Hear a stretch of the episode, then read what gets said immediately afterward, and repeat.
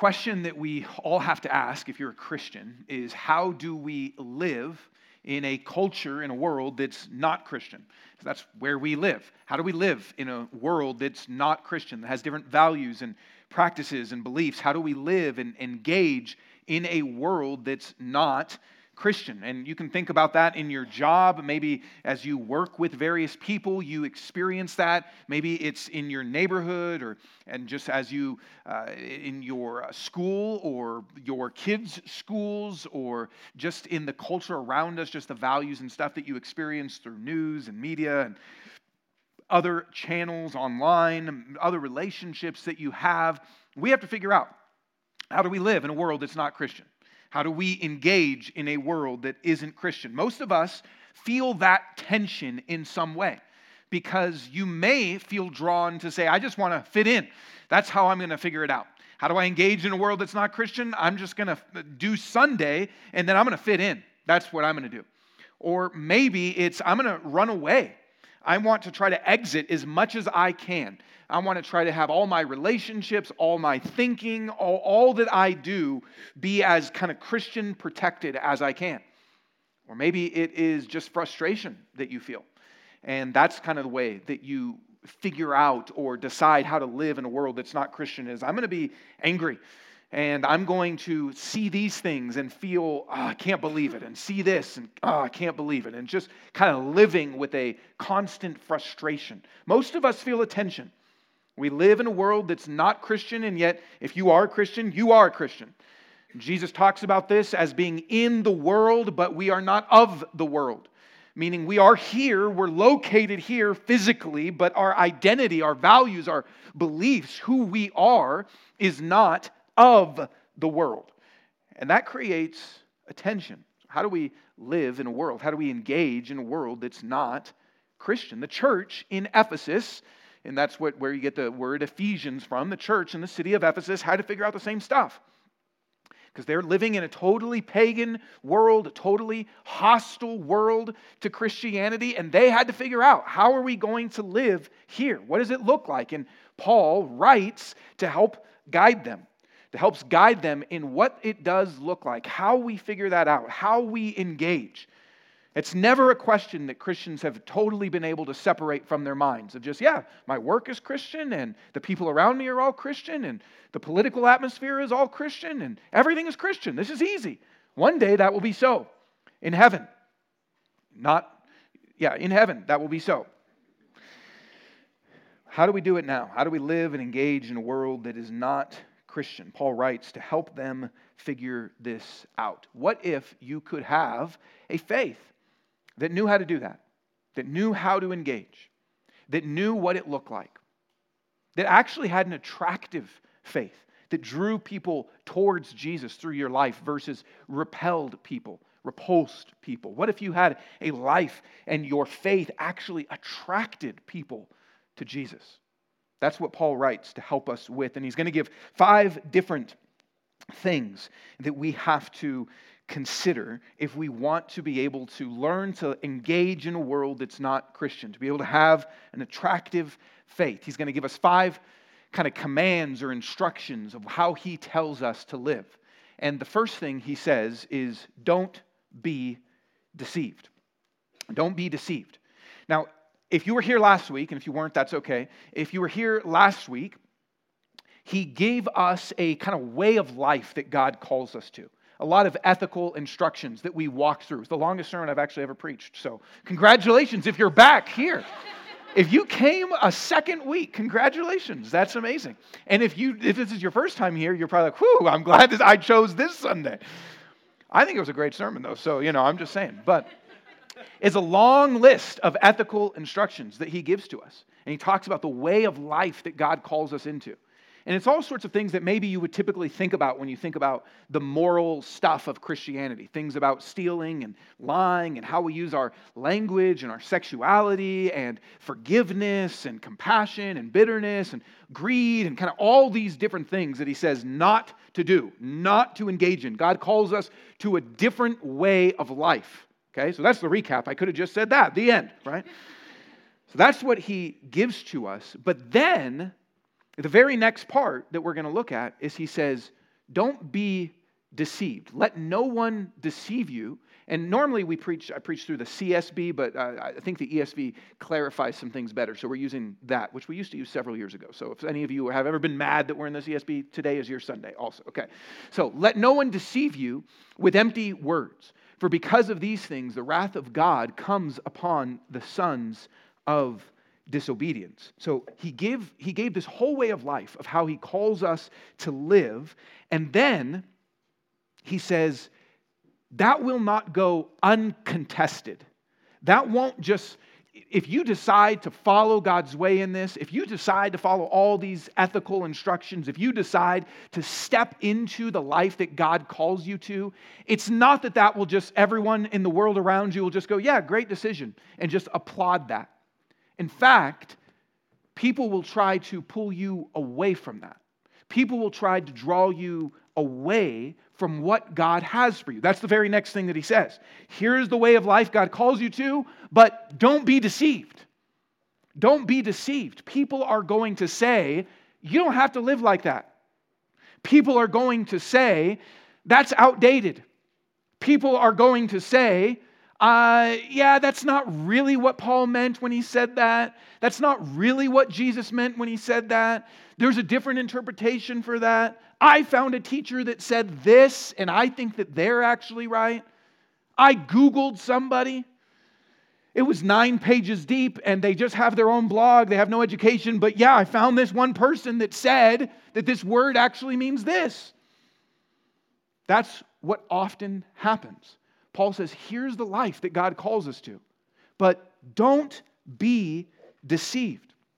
Don't be deceived. You cannot just step into the life that God has for you uncontested.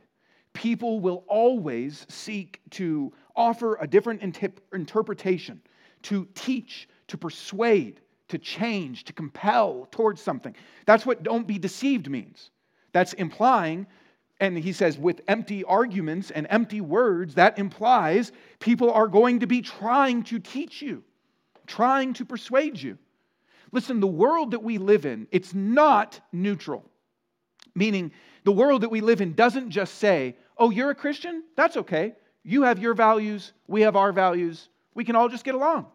That's not what the world we live in says.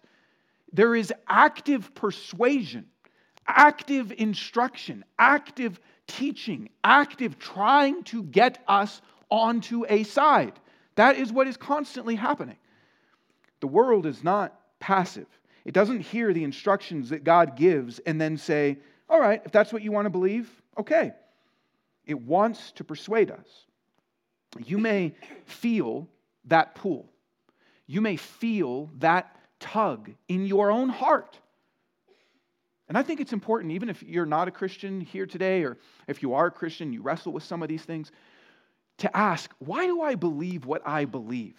If there's points of, if you were here last week and we walked through all the different kind of ethical instructions, or even if you just can kind of understand maybe what I mean by that, some of the things in the Ten Commandments or whatever else, and you go, yeah, there's some points in there that I'm not really living consistent with that. Where did you get those beliefs? Why do you believe what you believe? And what Paul is saying is, it, you have been deceived. It's not just that you are disobedient, that's true. It's not just that you've rejected God, though that's true. It's that you have been actively deceived. You have been told, you have been tricked, you have been lied to. And he says, Do not be deceived. And he says, Don't be deceived because the wrath of God comes upon the sons of disobedience. People will say, These things are okay. These things are fine. These things are not a big deal. You can live this way if you want to. And he says, Don't be deceived. God will bring judgment upon these things. This is not the life that God has for you. Don't be deceived. If you want to engage and learn to live in a world that's not Christian, you will feel the pull the tug towards just fitting into the world around you. And he says, Don't be deceived. You have to be aware that you are being taught. You have to be aware that you are being sought to be persuaded. And you have to resist that. Part of that is by soaking in God's truth and knowing what His truth is so that you can resist. So that is the beginning instruction that He gives us. Don't be deceived. But the second thing that He tells us is don't participate. I wanted to make these all P's. Don't be persuaded, don't participate, but then it broke down. So at least you, it's a thought that counts. So at least you know I tried. But he says not to be a participant in what happens. That's, that's the second thing, which builds, right? If you start with don't be deceived, that means don't buy into the beliefs. But if you do buy into the beliefs, the next logical step is that you will also participate in the activities, that you will become a partner with. And he says, don't, don't do that. Don't participate. Here's the next part. Therefore, do not become partners with them. For at one time you were darkness, but now you are light in the Lord. Walk as children of light. For the fruit of light is found in all that is good and right and true. And try to discern what is pleasing to the Lord. Take no part in the unfruitful works of darkness, but instead expose them. For it is shameful even to speak of the things that they do in secret. So he says, don't participate. Don't, don't be deceived, and then don't let that lead into participating. Listen, we all want to belong, right? We all want to fit in. No one likes just, yeah, I'm glad that I don't belong. I'm glad that I'm ostracized. I'm glad that I'm on the outside of, of the cool kids or the, the neighborhood or my, my coworkers. Everybody wants to fit in. But what happens then is we let the values and ideas and actions of the world around us, of the people around us, of the coworkers around us, of the school around us, of the neighborhood around us, we let those things begin to shape us and we align with it. We partner with it. We participate in it because we don't want to be on the outs. He says, We will be tempted. We will be tempted, not just in our beliefs, not just being deceived by the beliefs. It doesn't ever stop there. We will be tempted to partner. And that word partner means that we're joining that community. We will be tempted to identify with these people, to participate and become a part, and to have shared values and shared practices.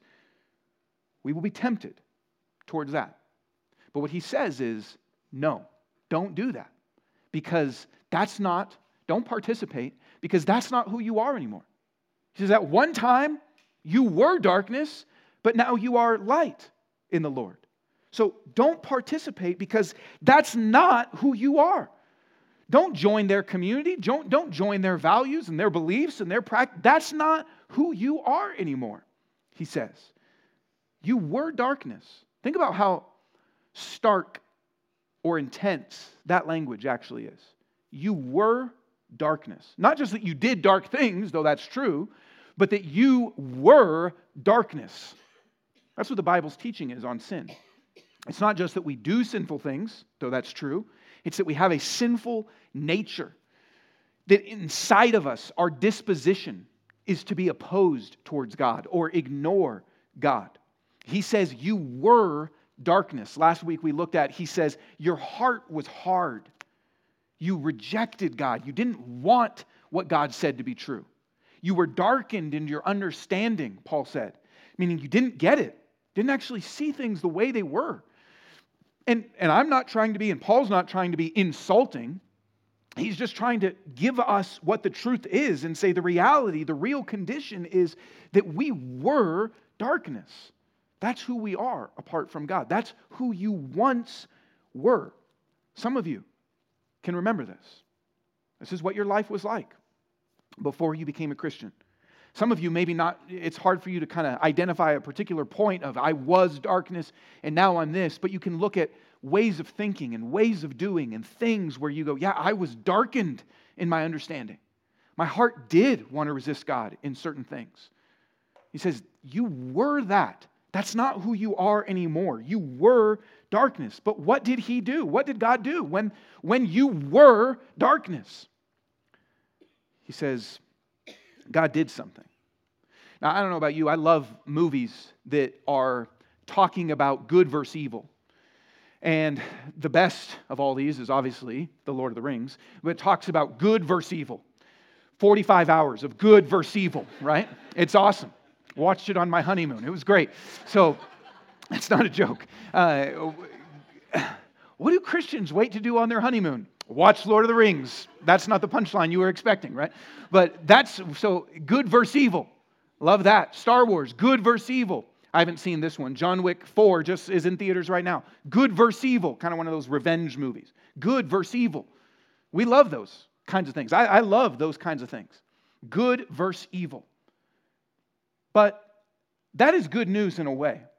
And, it, and there's truth. There's a lot of stuff in the Bible that talks about good versus evil and that evil will be conquered. That, that's good news, right? But it's not good news for a stormtrooper. It's not good news for Sauron. It's not good news for whoever, you know, he's shooting. It's not good news for those people. And see, the Bible does have themes of good versus evil, but it also has the theme of transformation. It also has the theme of transformation, which is you were darkness, but now you are light in the Lord. You were an enemy, but he made you a son. You were deserving wrath, he gave you grace. See, that's an even more beautiful. I, I love good versus evil because I want to know that one day Jesus is returning and he's going to put an end to all sin and all death and all injustice and all destruction and all sadness. I love that. But I love transformation also. And that's what Paul tells us that you were darkness, but now you are light in the Lord. This tells us two amazing things. It tells us, first of all, that God is gracious, right? If you were darkness and now you are light, darkness can't do anything to deserve that. The enemy can't do anything to deserve that. Those that resist God can't do anything to deserve that. It means that He is gracious. If you were darkness, but now because of the Lord, because of what Jesus has done in His death and in His resurrection, now you are light, that shows He's gracious. It means when God looks at the worst in us, when He looks at the worst in us, the worst parts of your heart, the worst parts of your thoughts, the worst part of your actions, He moves towards you. That's amazing. That's grace. That when God sees the worst in us, when He sees the darkest parts of us, He says, I move towards you. It shows that He's gracious, but it also shows that He's powerful. If darkness can be transformed in its nature to become light. That shows how powerful he is. It shows how willing he is, and it shows how able he is. That he wants to change us, even though we don't deserve it. And that he can change us, even though we are so far. It shows both of these beautiful truths.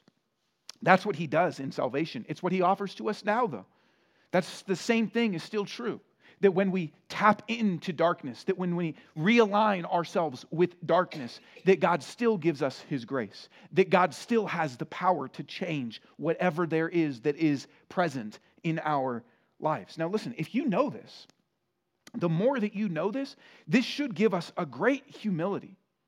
Not to just look at those that are still in darkness and go, how stupid, how dumb, I can't stand you, to just have such kind of righteous, maybe self righteous indignation at everybody. Instead of to have a humility to, to say, I was darkness, God made me light. It should give us a compassion. It should give us a great hope for what God can do in anybody's life. Paul is saying, You were darkness, but now you are light in the Lord. So, what community are you seeking to be a part of? Are you trying to fit in? Are you trying to identify with the values and beliefs around you? Who are you wanting to be with and be like and not seem different from? Where are you participating, partnering in things that you shouldn't be? Where are you giving in and compromising in things, in media and conversations, and all the different things that Paul talked about before? Are you participating? in things that are darkness when Paul would say, That's not who you are anymore. You are not darkness anymore. You are light. And he says, not to take no part, not a little bit, not just, it's okay, uh, I, I just kind of am a little bit participating. He says to take no part. Not even close. Not to have a posture that says, but I don't want to offend anybody, but I don't want to make them think that. No, take no part in these things. Because also, he says, they are fruitless, they are unfruitful. Meaning, what actually happens is if you live this way, if you participate in all the kinds of things that Paul talked about in the previous chapter or the previous section, all the different ethical instructions, if you participate in those things, it's actually unfruitful. Meaning, you don't, you actually miss out on the life that God wants to give to you. It's not productive. It's not creating blessing. It's not what God has for you. It's dried up says that's not what he wants for you. You will actually miss out. So, the second thing he tells us is don't participate. You want to figure out how to engage and live in a world that's not Christian. You want to have a faith that's attractive. He says, don't participate. That's not who you are anymore. In the Lord, you have moved from condemned to forgiven, from darkness to light, from far to family. That's who you are now. So don't participate, don't go back. And then the third thing that he says is walk as children of light. Again, these all kind of build on each other. So don't participate in the, in the works of darkness because that's not who you are. So what do I do? Walk as children of light. Walk as children of light. There it is. We already read it. Walk as children of light. That is the positive instruction of what we are called to do.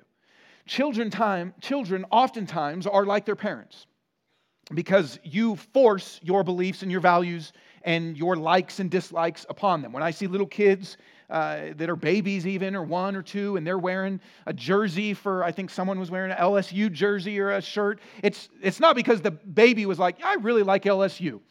It's they, you said you like LSU because that's what our family likes, right? so that it's you are choosing for them. You don't, you're not watching one game and your toddler's like, yeah, I'm watching this game. You know, I'm really not a fan of that.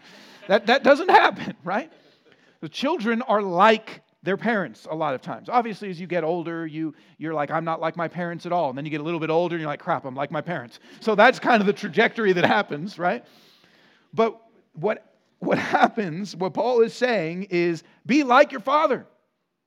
You are a child of his.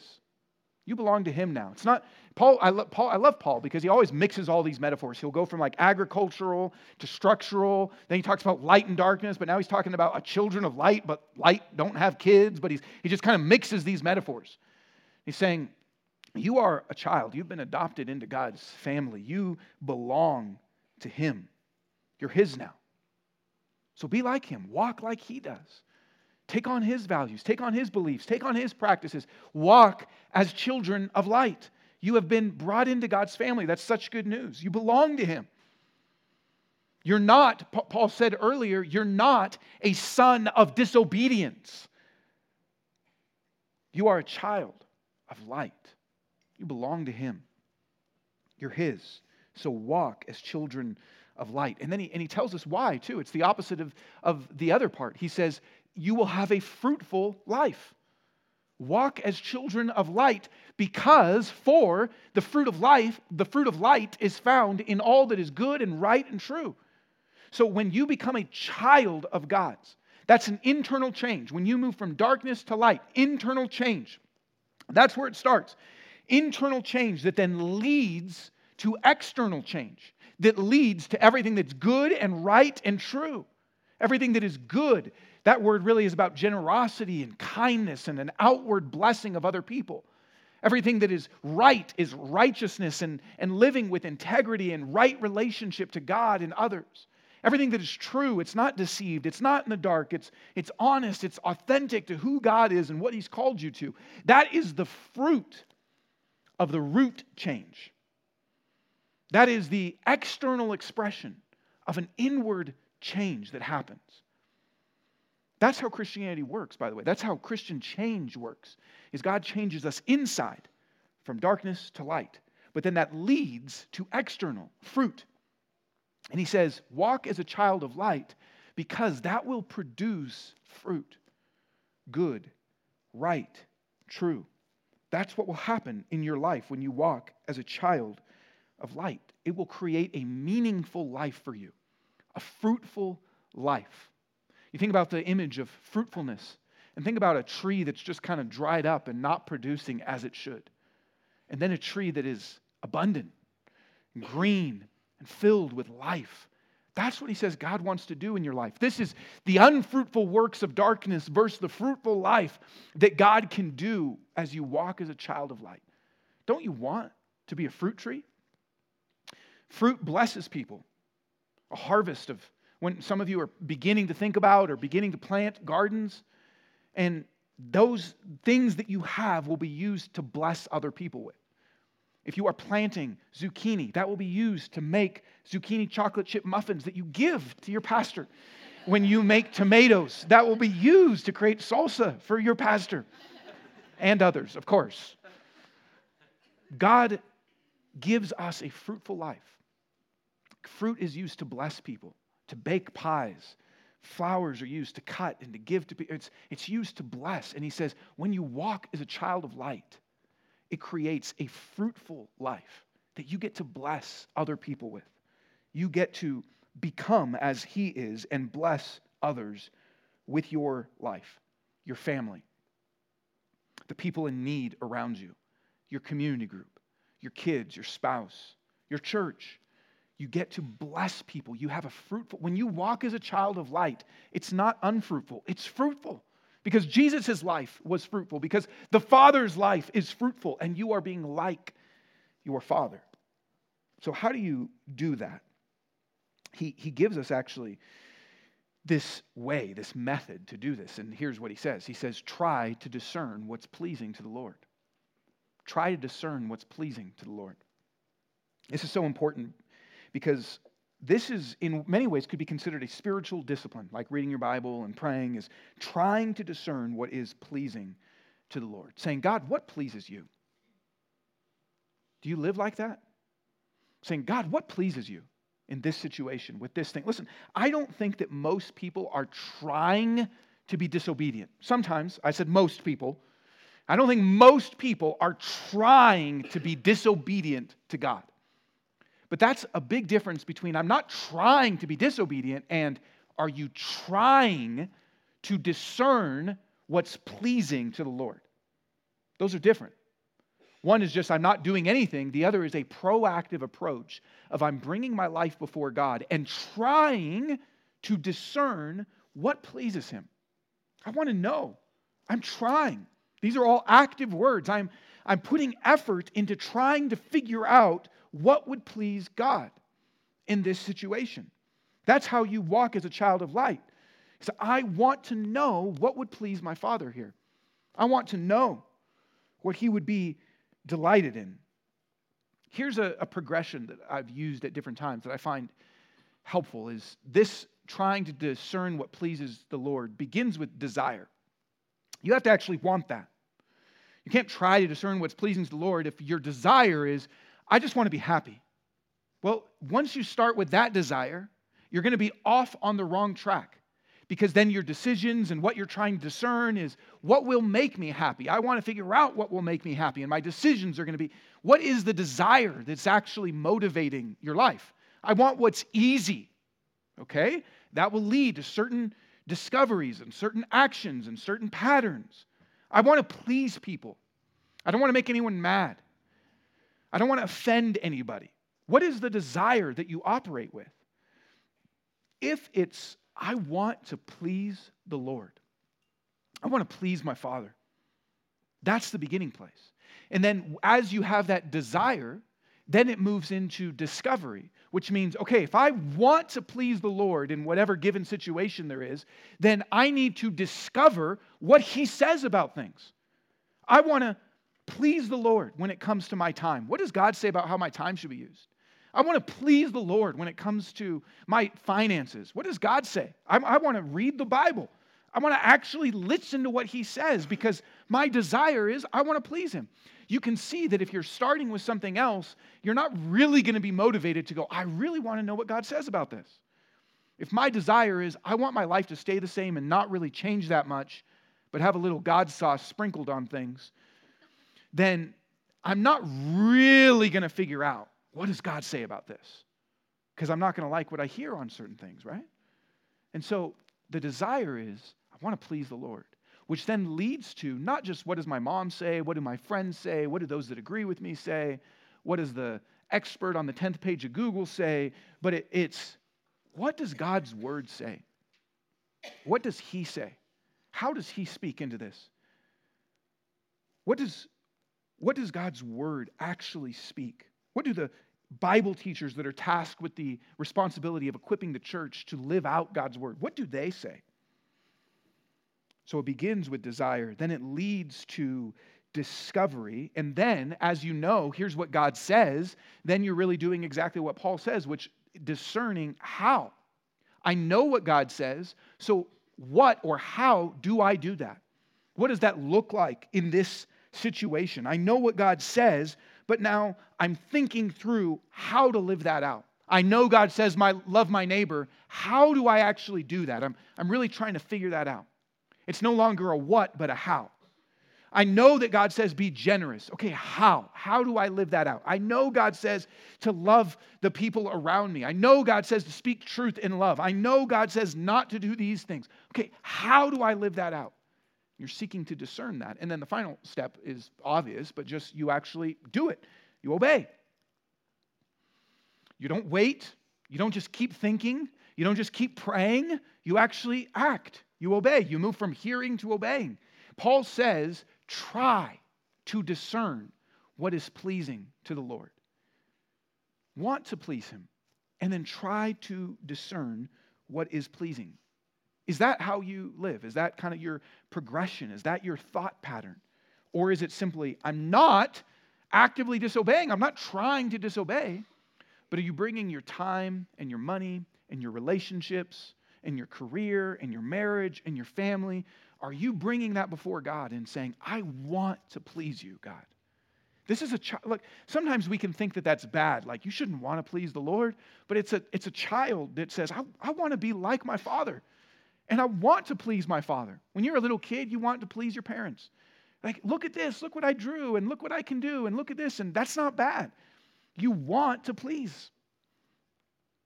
He says, walk as a child of light, seek to discern what's pleasing to the Lord. You belong to Him. You are His. You are His child. Walk with Him. Walk with Him hand in hand, learning to live like He does.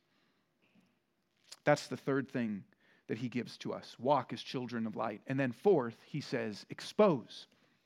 Expose. Here's how he says it Take no part in the unfruitful works of darkness, but instead expose them. For it's shameful even to speak of the things that they do in secret. But when anything is exposed by the light, it becomes visible. For anything that becomes visible is light. Therefore, it says, Awake, O sleeper, and arise from the dead, and Christ will shine on you. So it isn't only that we abstain from certain things. It's not just that we say, I'm not going to do these things. And it's not only that we say, I'm going to actively seek to discern to please the Lord. It's also that we expose the darkness around us, that we expose the things that are done that are shameful and secret. Light exposes. You ever, uh, maybe you have one of these at home, but I always see them at, at, at hotels. They have these like magnifying mirrors with light, and you're like, I am hideous. And you're like, I didn't know that that part of my face existed, you know? How I can see my brain. This is awful, you know? It's just mag- the light, it exposes, it magnifies, it reveals what's there. That is part of what light does. And what Paul is saying is our life should be like that. Our life should be able to expose the darkness. And part of how that works, you might, if you hear that word, I know when I was first kind of studying this, you can hear that word as like it's our job to go around showing everybody what they're doing wrong. That's not what he says either. He says that light exposes darkness. But how does light do that? There's a lot of ways that light does that, but one of the ways that light does that is by us showing who accurately reflecting and showing who Jesus is. See, we are like the moon, and Jesus is the sun. Jesus, and you know, if I was a cheesy Christian, I could be like, it's the sun, S O N. But Jesus is like the sun, right? Jesus, the moon is bright when you look at it at night, but only bright because it's reflecting the sun. The moon doesn't have its own light. We don't have our own light. We reflect Jesus. And part of how we expose darkness around us is by reflecting who Jesus is with our words and with our actions. That we are able to show people around us, in some ways, more like a spotlight than a hotel mirror. We're able to show, here's who Jesus is by our life. We're able to reflect, here's who Jesus is. Look at him. We're able to show his glory, his strength, his power, his grace by our life. By the way that we live, our life becomes light, shining and showing Jesus. People can look at us, and darkness is exposed because we are shining and showing who Jesus is. They're seeing the light. Jesus is the light of the world, and they're seeing him because we talk about him. We're exposing darkness because we're talking about the light of the world. We're saying, let me tell you about Jesus. Here's who he is. That exposes the dark, unfruitful ways of thinking, the darkened hearts, the, the understanding, the hard heart. It exposes that by saying, let me show you who Jesus is. He's good, He's gracious, He's powerful, He's present. We're able to shine light on darkened understanding by talking about Jesus. We're able to shine light on darkened understanding and darkened hearts and darkened living by our life looking different as a reflection of who Jesus is. As we are gracious to people, it shows what Jesus is like. As we forgive other people, it shows what Jesus is like. As we are generous instead of taking, that shows what Jesus is like. As we use our language to build up instead of to tear down, that shows what Jesus is like. These are all the things that Paul talked about in the previous section. We are able to show what Jesus is like. We expose darkness through our life and our words pointing to Jesus. Is that what your life does? Do people see the strength and the beauty and the power and the glory of Jesus by looking at your life? Do people see the strength and the beauty and the power and the glory of Jesus by listening to your words? Do you speak of him? Are you honest of who he is? We have to live and to love in a way that shows Jesus. We have to be honest about our faith, not hiding it, telling people, here's why I do what I do. Here's why I don't do these things. Here's what I did on the weekend. Honestly sharing about our life to show Light has to be true. And one of the ways that you expose darkness is by being honest about your life and your relationship with Jesus. About what you're doing next Sunday on Easter. And one of the ways that we are light is by inviting people in to see the light of who Jesus is. That's part of how our life exposes darkness is by shining the light of who Jesus is and what he's done, not growing dim, not living in darkness, not hiding our light. What happens when we live like this? What he says is that when anything is exposed by the light, it becomes visible, it becomes light. So, how does, and he's talking about people here, remember, people, when you live as light, others become light. When you live as light, when you expose darkness by living as light, anything exposed by the light becomes visible and becomes light. Meaning your life has a transformative effect on other people when you speak about Jesus, when you live in such a way that shows who Jesus is. Your life has a transformative effect. I read about this this week the civil rights movement civil rights movement, fighting back against some of the darkest things in our country injustice, racism, fighting back against that. And one of the things that they did as they are marching, as they are non-violent, peaceful protests, as they are seeking to be light, one of the things that they did to expose darkness, which actually transformed it, changed it massively, personal, structural changes that happened. You know what one of the things that they would do to strengthen themselves, to buoy their sense of resolve? They would sing, This little light of mine, I'm to let it shine, let it shine, let it shine. They would sing that song. That was one of their that was one of their anthems that they would sing as police dogs are attacking, as all the stuff around them is happening and they are seeking to be light in a dark world. Don't let Satan blow it out. I'm going to let it shine, let it shine. They would sing that song because they knew that light exposes darkness and that light changes darkness into light. That's what happened. So Paul says, expose the light, live, love in such a way that your words and your actions actually transform the darkness around you. And then the final piece that he gives to us is wake up. This is the final piece. And again, all these build. Don't be deceived. Don't let your beliefs take you astray to begin with. You want to engage in a world that's not Christian. You want to have an attractive faith in a world that's not Christian. It starts with are you buying into the messaging around you? Don't. Don't be deceived. Be formed by God's truth. Don't participate. That's not who you are. You are not darkness, you are light. So walk as a child of light. Seek to discern what's pleasing to Him. Expose the darkness by shining your light. And then finally, he says, Wake up. That's the final piece. Awake, O sleeper, and arise from the dead. Christ will shine on you. Wake up. Now, we are tempted to not care. That's a sad truth. We're tempted to be sleepy, to just seek to fit in in our sin, or to be self focused, such that we don't care about all this. We don't care about the power of light versus darkness. We don't care that God wants to move people from darkness to light. We don't care. And so we just kind of participate in it, or we're just kind of passive and, eh, all right, I guess there's a bunch of darkness. Hopefully, somehow that changes. Maybe I'll say a prayer. We don't care. We're asleep, Paul says. We're asleep. We're apathetic. We're apathetic, so we partner in sin. We're apathetic, so we don't do anything. We don't engage.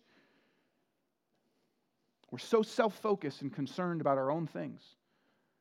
I have heard and seen many things in my years of ministry of people where there's a dark world out there, but they're so concerned just about their own things. Fight, we don't have any carpet in here, but fighting about the church carpet. I knew I talked about one, I met one pastor that told me about um, this guy that had built him this amazing pulpit and, and then got mad at him for something. And then he came in one Sunday and the, the guy had taken the pulpit. So petty, so focused on self, so concerned about our preferences and what we want and what we like and why isn't it the way I want it and, and not being awake to the fact that there is a dark world that Jesus wants to change. He says, Wake up. Don't be sleepy in your sin that you don't care and you just kind of go along. Don't be sleepy in what you're participating in. And don't be sleepy in such a way that you don't care that God transforms you to be a transformative agent in a dark world. Don't be sleepy. One of my favorite Christian artists, musician, uh, is a man named Keith Green. He was in the 70s and early 80s, and he was kind of a hippie, crazy, awesome dude that was one of the most influential actual uh, uh, Christian artists that influenced so much of kind of Christian music and its birth. And he has this song called Asleep in the Light. And he says this Do you see that it rhymes because it's a song, but I'm not going to, I already sang one, so I won't sing again. But he says, Do you see, do you see all the people sinking down? Don't you care? Don't you care? Are you going to let them drown? How can you be so numb? This is this language about being asleep not to care if they come. You close your eyes and pretend the job's done. Oh, bless me, Lord, bless me, Lord. You know, it's all I ever hear. No one aches, no one hurts, no one even sheds one tear. But He cries, He weeps, He bleeds, and He cares for your needs, and you just lay back and keep soaking it in. Oh, can't you see it's such sin? The world is sleeping in the dark that the church just can't fight because it's asleep in the light. How can you be so dead when you've been so well fed? Jesus rose from the grave, and you can't even get out of bed. Oh, snap. Oh, Jesus rose from the dead. Come on, get out of your bed. How can you be so numb not to care if they come? You close your eyes and pretend the job's done. That's what Paul's saying. Wake up. Wake up. You are light now. We live in a dark world, but you are light. Are you sleepy with your sin? Are you sleepy with God's heart for the dark world around us? What would happen if you were awake? What would happen if you were awake? What would happen? He says that as we wake up, he says, Wake up, awake, O sleeper, Christ will shine on you. That means when you make a moment of repentance and turn, you say, I'm not going to sleep anymore. I'm turning to Him. Christ shines on you. It's not just wake up and kind of get to work. It's as you wake up, Christ will shine on you. You will experience His light afresh, anew, once again. As you turn from being sleepy to saying, Jesus, I want you. I need you. I want to please you. I want to walk as a child of the light. As you turn, He shines on you, which means you are strengthened. You are empowered. It's solar power. Get those little like uh, lights. We have these little lights that are solar powered, and they only come on when the sun shines on them. That's what God gives to you. He will shine on you. When you turn, He will change you. I've seen this happen time and time again. It, it takes, in some ways, a moment to experience lifelong change. And God ongoingly sanctifies us and changes us, yes, but there are often decisive moments when we wake up and say, I'm done. God, I want you. And Christ will shine on you in that moment. And change begins to happen. And our life be- begins to be pleasing and fruitful in all the ways that He desires for it to be, to reflect Him, to be, to be raised from the dead. This is what God's heart is for you. And it's what God's heart is for those that are not Christians. And if you're here and not a Christian, this applies to you in, the sa- in a way of saying, Wake up! Jesus will shine on you. He will give you His life. He will give you His light. He will change your life. You will move from darkness to light. This is what His heart is. This is what God's heart is. God's heart isn't just the world's dark, can't wait for judgment day. His heart is it's dark, and I want to make it light. I want to change it, I want to transform it.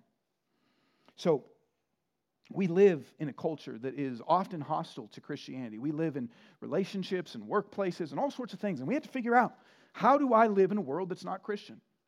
How do I engage? How do I have a faith that's actually attractive in some ways? This is what Paul gives to us. Don't be deceived. Don't participate. Walk as children of light. Expose and wake up. This is an identity change from darkness to light, and it's also a calling of how we live. We're going to take communion in a moment, and when we take communion, what Christians are remembering is that Jesus, the light of the world, came into the darkness. He came into a dark world, and he felt the full weight of the darkness. The darkness, in fact, what the Bible says is it actually became dark when he was on the cross as a metaphor physically of the spiritual reality that was taking place. That the light of the world, it looked like he was snuffed out by all the full weight of evil. And yet, he is the light of the world and he raised from the dead.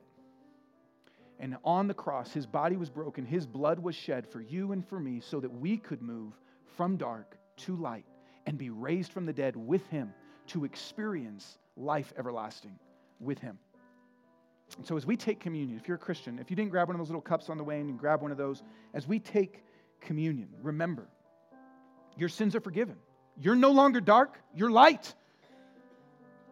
And so, seek to discern and to be pleasing to the Lord and to walk as a child of the light. Father, I thank you that you are the one that changes, that transforms, that you give grace. You give grace, and you have power to change. God, as we sing these songs and as we take communion, help us to bring our sin to you, to confess where we are sleepy, to confess where we have participated. Lord, lead us to honest confession and remind us that you forgive us. Remind us that you can change us. And Lord, would you do today exactly what Paul says? Shine upon us. Let us be strengthened. Let us be changed. Let us be empowered. Let us be led. Let us be encouraged. Shine on us and let us reflect your light to the world around us. And I pray, God, even as we are moving into Easter, that you would let us shine this week through our words and through our lives, that we would invite and speak about you so that others would be able to experience your light on Easter Sunday. We pray this in your name, Jesus. Amen.